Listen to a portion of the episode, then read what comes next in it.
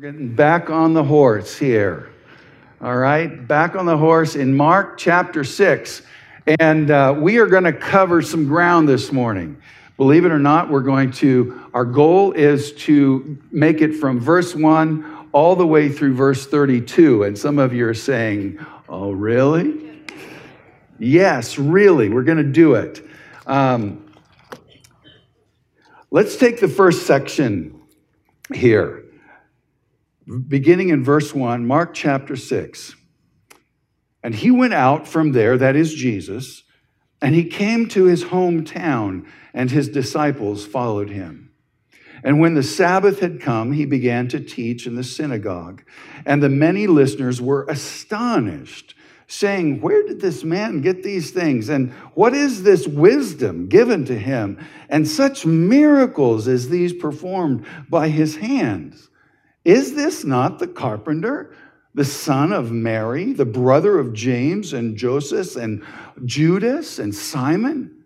Are not these his sisters here with us? And they took offense at him. And Jesus said to them, A prophet is not without honor except in his hometown and among his own relatives and his own household. And he could do no miracle except that he laid his hands upon a few sick people and healed them. And he wondered at their unbelief. And he was going around the villages teaching. Now, what, it, what is Jesus' hometown? Well, Jesus grew up in Nazareth. Now, we know that just previously, Jesus was in Capernaum. Capernaum is on the, the uh, western side of the Sea of Galilee, a northwestern corner, if you will. And Nazareth is just to the southwest of there, about 30 miles, about halfway between the Sea of Galilee and the Mediterranean Sea. And there, Jesus finds himself among his, his family, the people that he grew up with. Verse 2 these people of Nazareth are astonished. They're astonished at the power and the wisdom that Jesus has.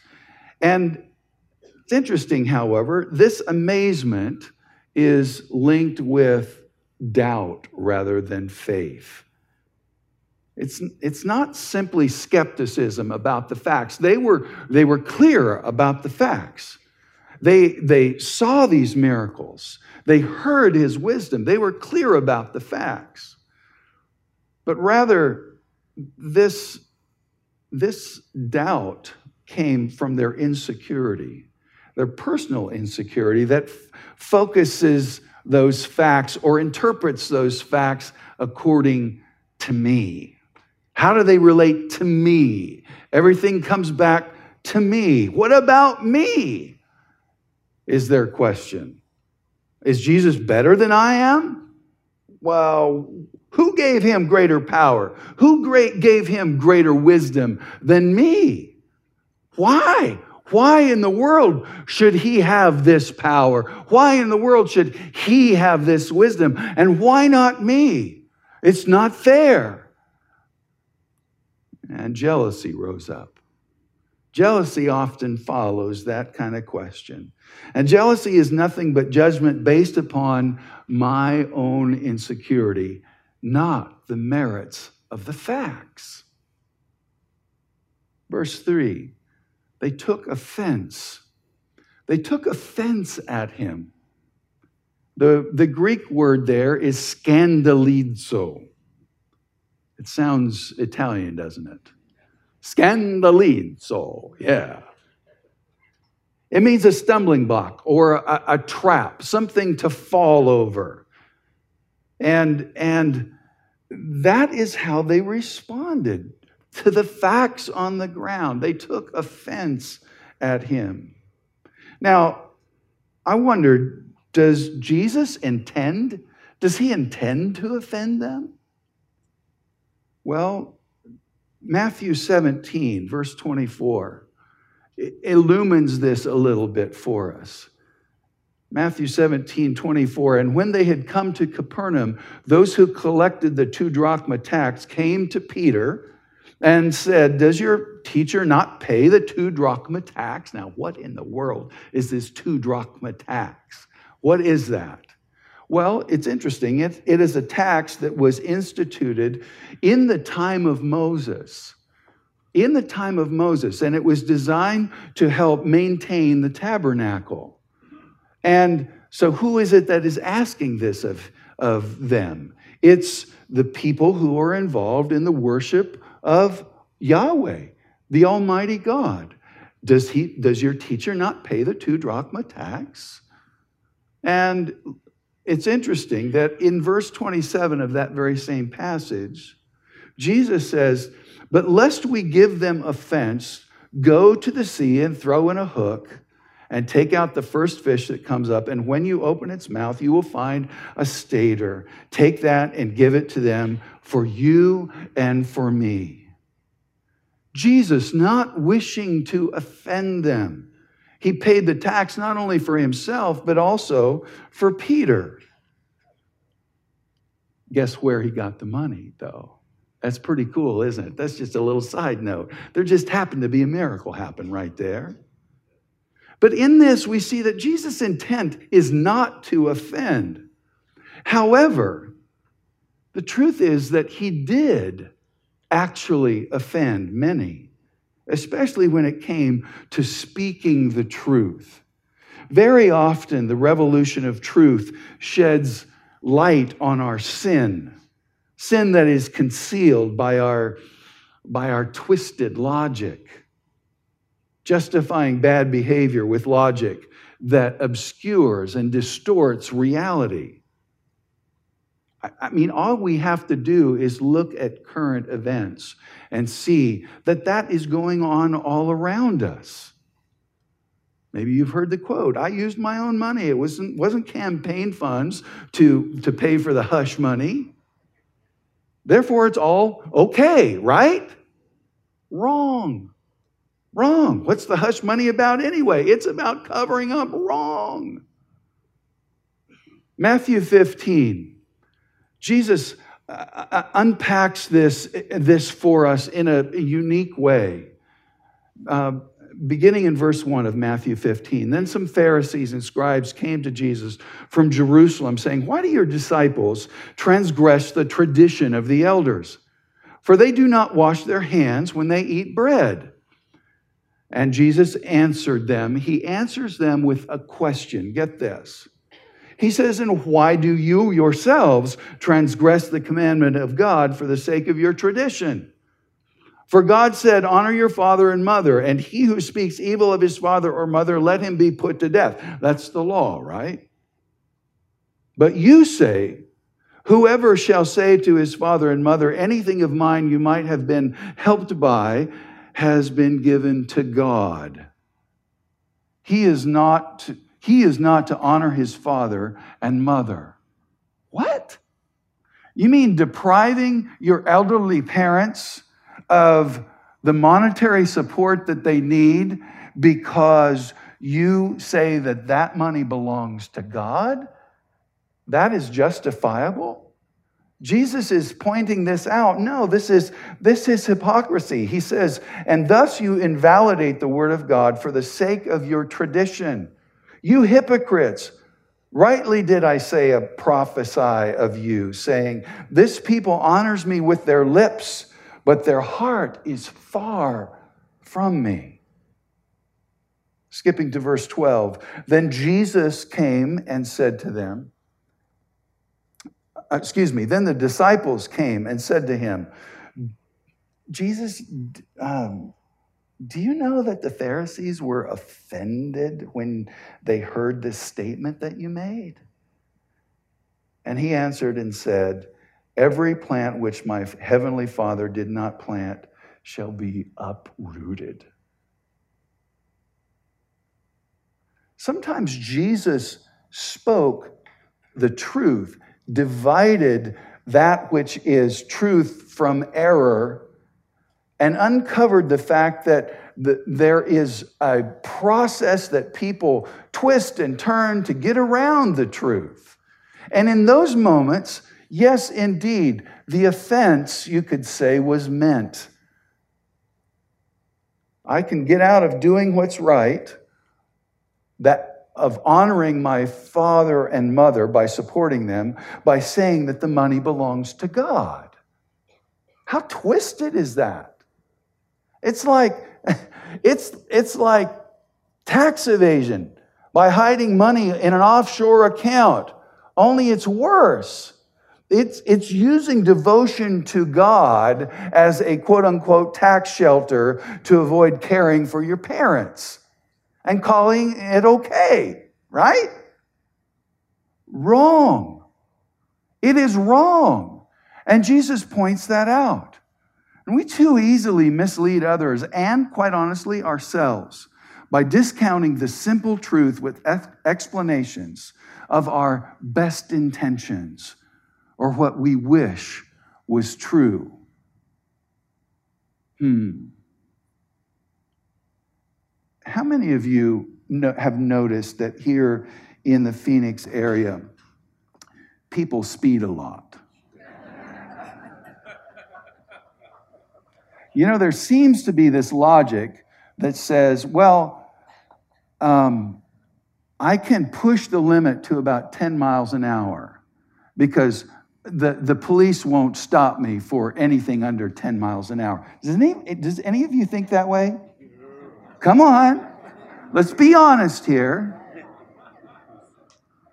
Yeah, we push the limit and we, we twist we twist our thinking to, th- to say it's okay for me to go 54 in a 45.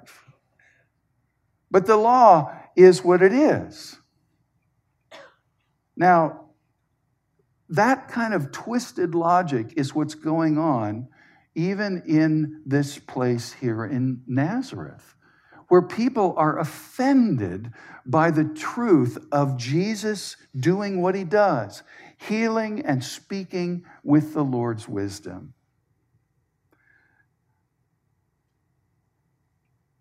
Matthew 11.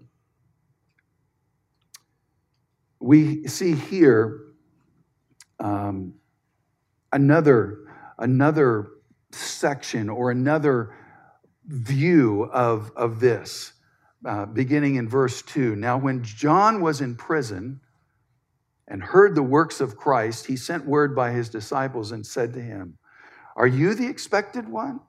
Or shall we look for someone else? And Jesus answered and said to them, Go, go and report to John what you hear and see, what is plainly evident.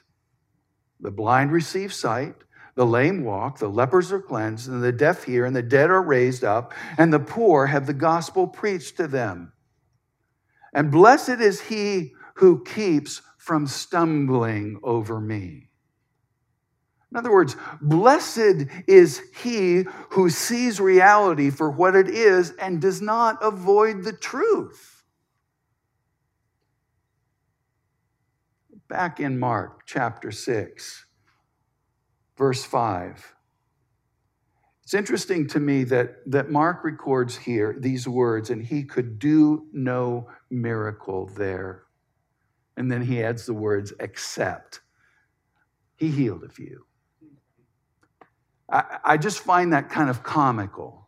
He could do no miracles there, well, except he healed a few. If any of us were in the in the room there, we would say, wait a second, this he's still healing, right? And that's still amazing. I, I, I like the way Matthew records it in chapter 13. He says, And they took offense at them, verse 57.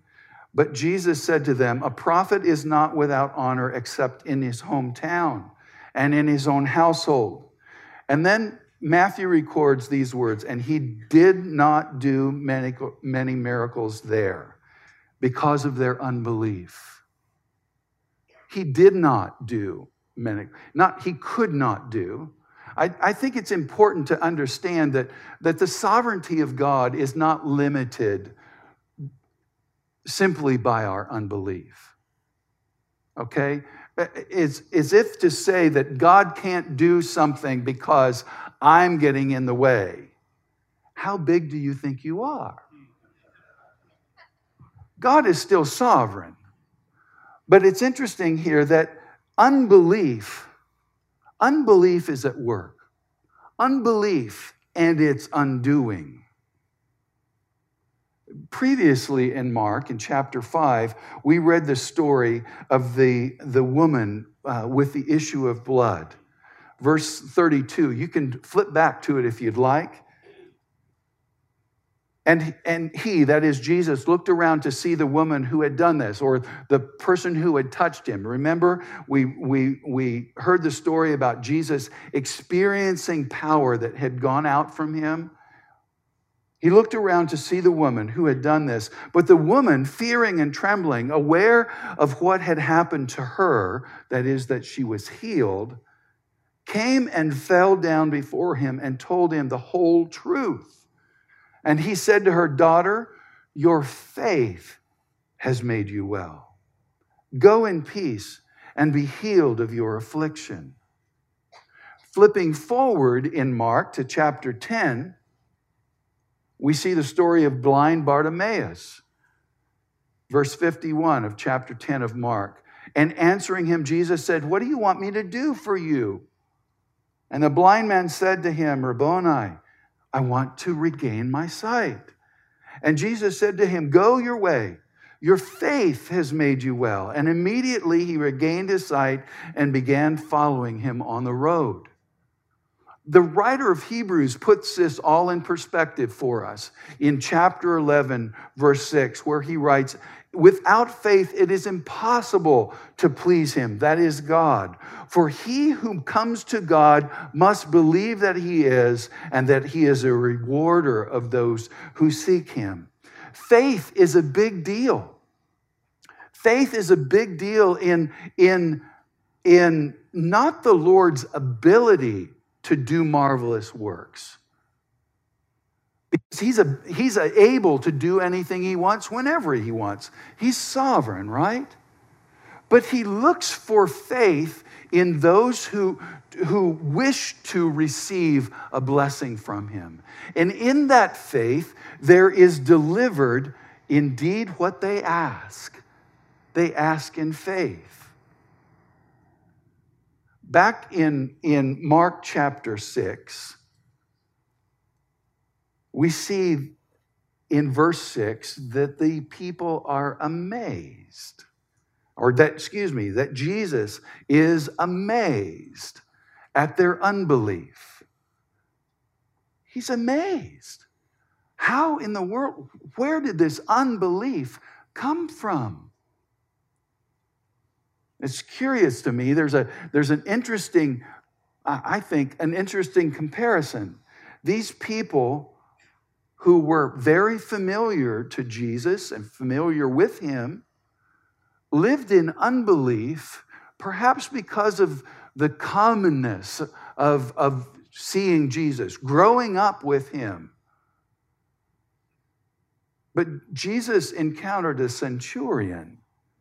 Matthew 8, we, we see the story of the centurion who comes to Jesus and he says, My, my servant is ill and I, I need for you to heal him. Come and heal him. And and and and Jesus says, Okay, I'll, I'll, I'll go with you. And he says, No, no, no, no. I'm, I'm not worthy to have you step into my house. I'm, I'm a man under authority, and I, and I know that if I say to, to one, go, he'll go. And if I say to another, come, and he'll come.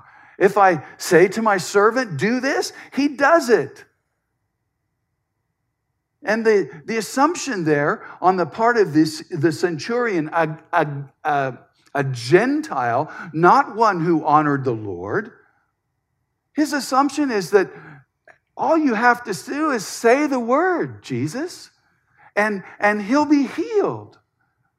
And, and, and Jesus is equally amazed there. He says, Truly I say to you, I have not found such great faith among anyone in Israel. Here is, an, here is a, a Gentile who has not walked with God, and yet his faith is exemplary. And now we have Jesus standing before these people in his hometown who are, who are riddled with unbelief. How does that happen? How, how does these people who should know deal with unbelief? Well, it's not a lot different than, than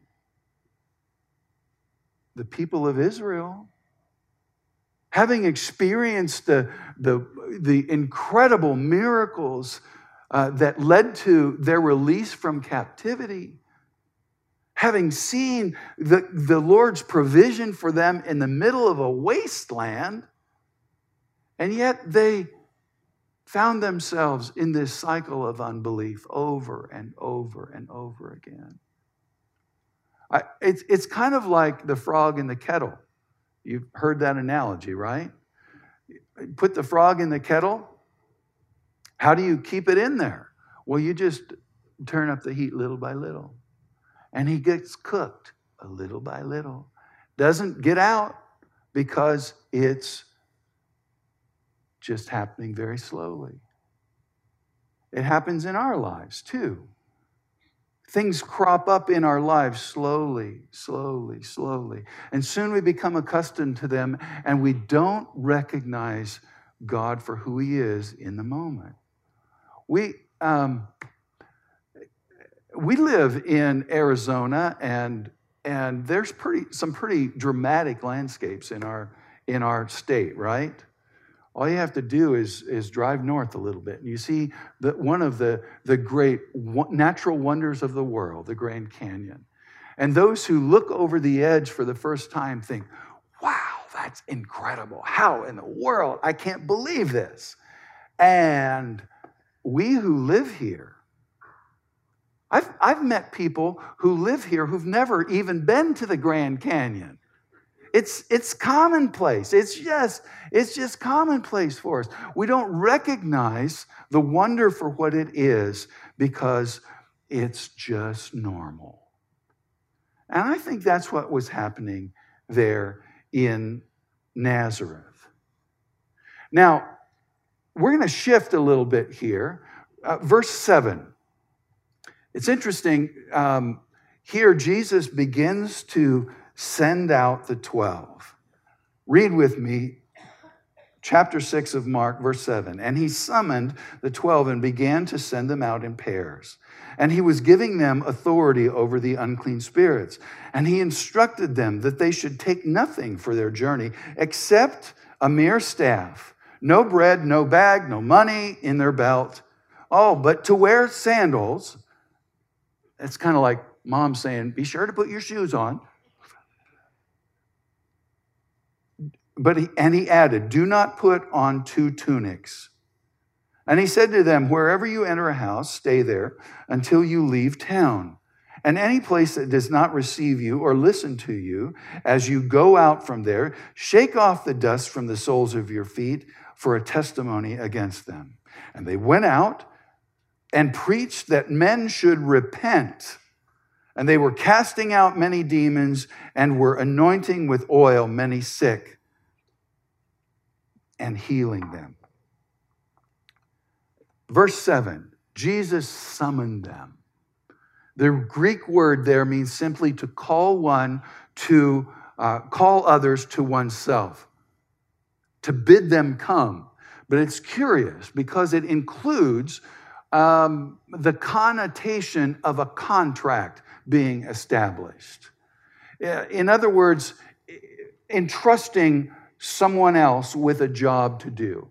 I'm calling you to myself to tell you what I need you to do. And there's a, a, a, kind of a contract established there because the expectation is that you will do what I ask of you. Eh, eh, turn with me to the right just a little bit. Mark chapter 8, verse 1. Here we have the story of the feeding of the 4,000.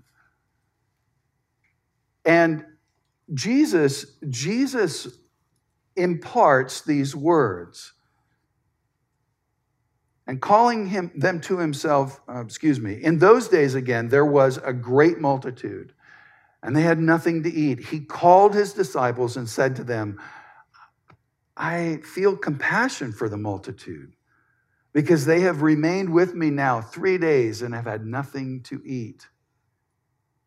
You see what's happening here? Jesus calls Jesus calls them to himself and he expects that they will have the same compassion for the people that Jesus has for them. He, that's included in that idea of calling. D- turn over a couple more pages, chapter 10. Chapter 10, verse 42.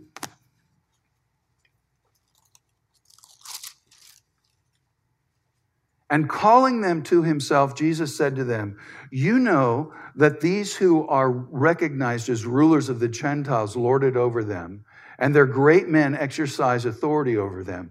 But it is not so among you. But whoever wishes to become great among you shall be your servant. Jesus calls them to himself, and then he says these words. His intention is to connect the dots with them that when you lead, you serve. You don't lord it over others, you serve. He's imparting that to them as, as uh, and, and the expectation is that they will, they will take that in and make it their own. They will repeat that in their own lives. Turn over a couple more pages to Mark chapter 12, verse 41. And he sat down opposite the treasury and began observing how the multitude were putting money into the treasury. And many rich people were putting in large sums. And a poor widow came and put in two small copper coins, which amount to a cent.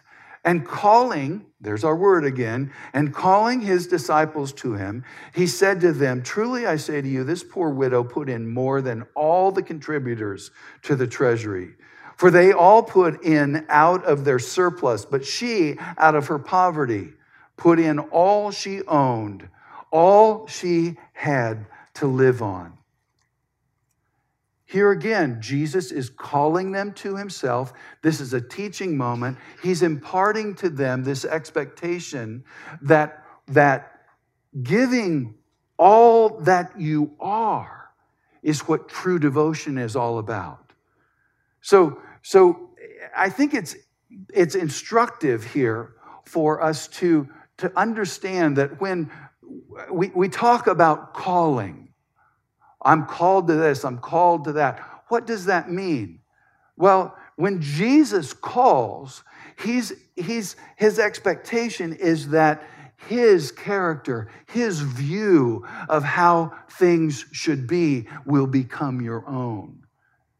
It's not, it's not just the doing of a job, it's the imparting of his character, of his wisdom, his good pleasure to be worked out from your life.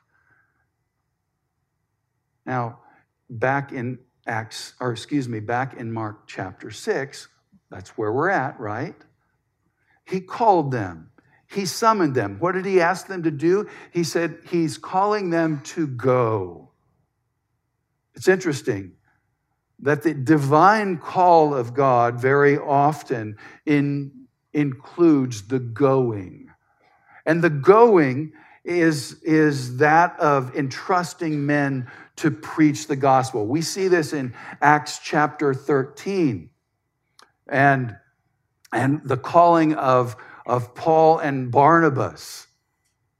There in verse 2, we read, and while they were ministering to the Lord and fasting, the Holy Spirit said, Set apart for me Barnabas and Saul for the work to which I have called them. Now, that, that calling is, like we've said, is the imparting of God's, of Jesus' wisdom, his view of things, his power, all of that is imparted to them in the calling. Verse 7 back in Mark, he sent them out in pairs. It's interesting, if we look in, at Luke chapter 10, we see another sending, and there we read of 70. 70 that were sent out in pairs ahead of him. And, and this is curious to me. It, Luke records there, now after this, the Lord appointed 70 others and sent them two by two ahead of him to every city and place where he himself was going to come. He sent them out in pairs. I think that's perhaps because of accountability, maybe for safety. But he sent them out ahead of him to every city and place that he was planning to go. Jesus had a strategy in this sending. It was a distinct plan, not some random improvisation. Jesus had a plan. Now, they were sent out with authority over unclean spirits. It's interesting to me that he, he uses the word unclean here, back in Mark chapter 6. Now, there were some, that word unclean can be mean uh, a number of different things. Ceremonially unclean is one thing. Over unclean spirits, that means that they could they could minister to people who were in situations that would, would be considered unclean and untouchable, they could minister to those kind of people and have authority, even on, over that uncleanliness. We see that in the life of Jesus, don't we? we see the leper coming to Jesus. And what does Jesus do? He touches the leper. Here's a man who's not been touched probably for years, and Jesus touches him because he has authority over that uncleanness. He imparts that very same authority to his disciples. We have to also recognize that it has to do with the demonic. In, in Mark 5, we saw the, the uh, man who came out of the tomb in the, in the Gerasenes. And there, the scripture records that he had, an un, he had an unclean spirit, and it's clearly demonic. So they have authority over that as well. And they're called to heal, they're called to preach. And suddenly they become apostles. The word apostle means sent one, the one who is sent. We'll see that at the end of this in, in verse uh, 30. They're called apostles there after they have been sent out. Jesus' assumption here now is that they, as they go, the, the assumption is that people are free to accept or reject their message. Acceptance means um, it includes the idea of hospitality, of a welcoming in. Make yourself at home. The same is true today. Our acceptance of Jesus means make yourself at home in my life, Lord. Make yourself at home. You can go to the refrigerator and get out whatever you want. You can go to um, to, to come and go as you wish out the front door, the back door, doesn't matter. You make yourself at home. You can find yourself into every nook and cranny of my life. Make yourself at home, Lord. That's what acceptance of this message means. Rejection, however, is interesting here. Jesus says the way you deal with rejection is hey, don't waste your emotional energy on this. Okay? Shake the dust off and, and move on. Verse 8, he says, Take, take uh, nothing with you but a staff. I think it's simply practical. It's a walking stick, right? Keep yourself from stumbling. Oh, and don't forget to put your shoes on. Wear sandals because it's you're going to be walking a lot. And and by the way, don't take two tunics. Just what is a tunic? Well, a tunic is an inner garment kind of like, uh, like today we'd maybe call it a t-shirt or something like that. He says, don't, don't, don't take two, take one. Why?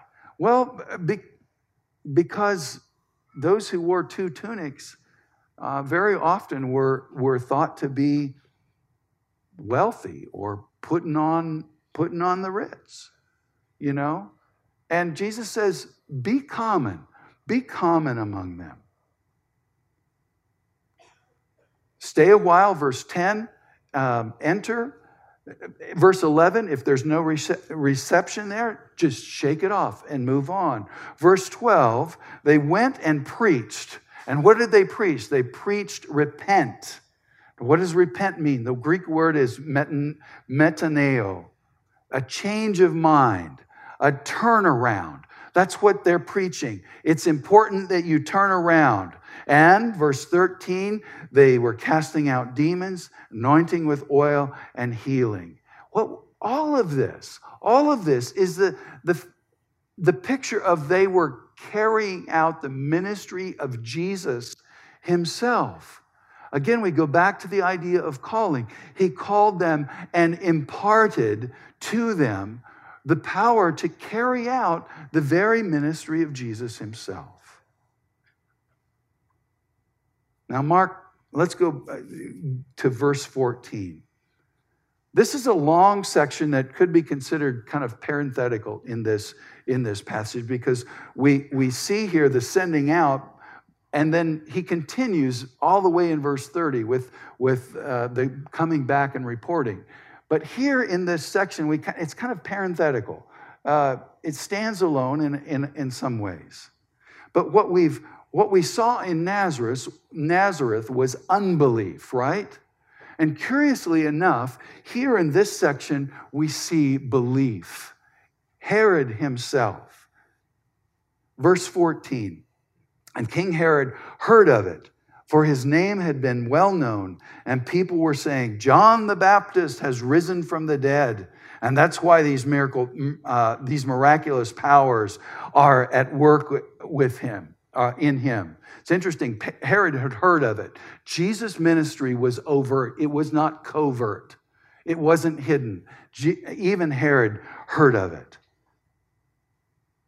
Verse 15. But others were saying he is Elijah, and others uh, and others were saying, He is a prophet like the prophets of old. But when Herod heard of it, he kept saying, John, John, whom I beheaded, has risen. For Herod himself had sent out and had John arrested and bound in prison on account of Herodias, his, the wife of his brother Philip, because he had married her. He's haunted He's haunted by his guilt, the consequence of his sin.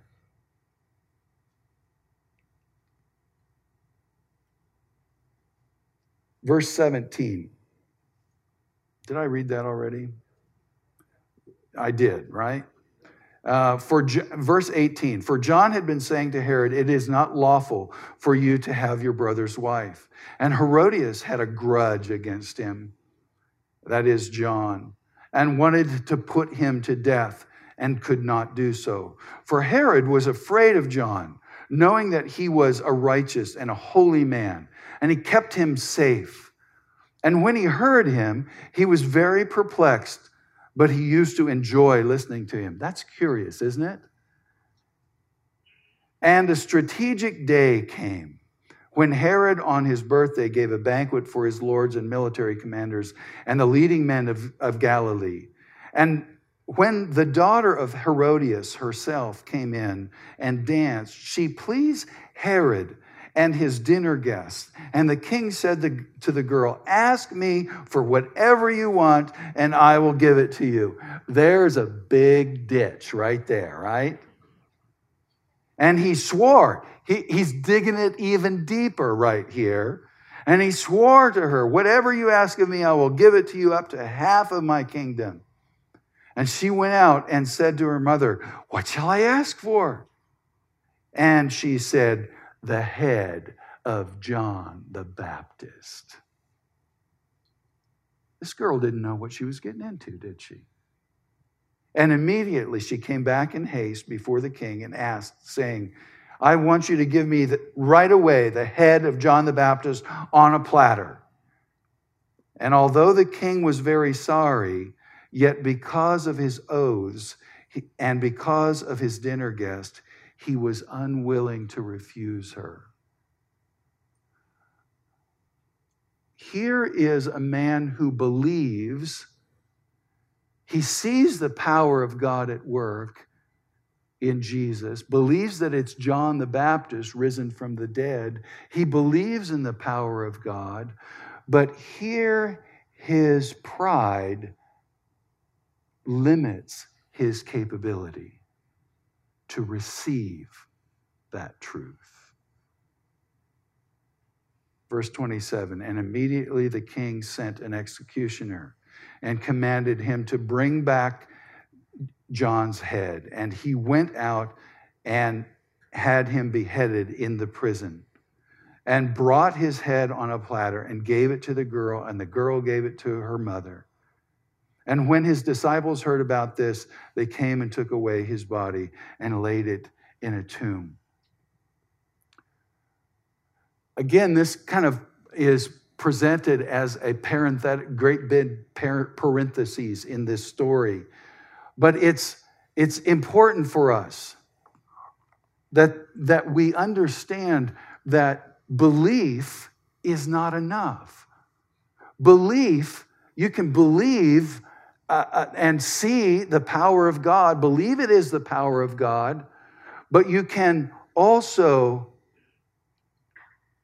you can also nullify the power of God in your own life by, by being too proud to recognize and to yield to that power.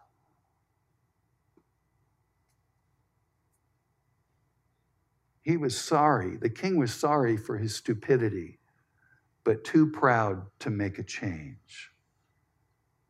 Let's go on to verse 30. I told you we would get here. And the apostles gathered together with Jesus, and they reported to him all that they had done and taught.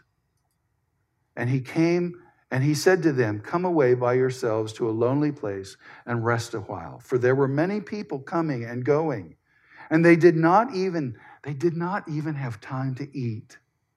And they went away in a boat to a lonely place by themselves. Take note, verse 30. They are called apostles now. The reason they are called apostles is because they had been sent out and they gathered together. It's important that we understand the, the importance of gathering together. In the body of Christ, there are no lone rangers. We're one body. We have many parts, but we're one body. Paul, Paul describes that in 1 Corinthians 12 in, in, a, in a wonderful, wonderful way. There's unity among us, and yet there is great diversity of gifts. There's commonality. There's commonality among us, but there is great variety as well. Come away, he says. Come away by yourselves and rest a while.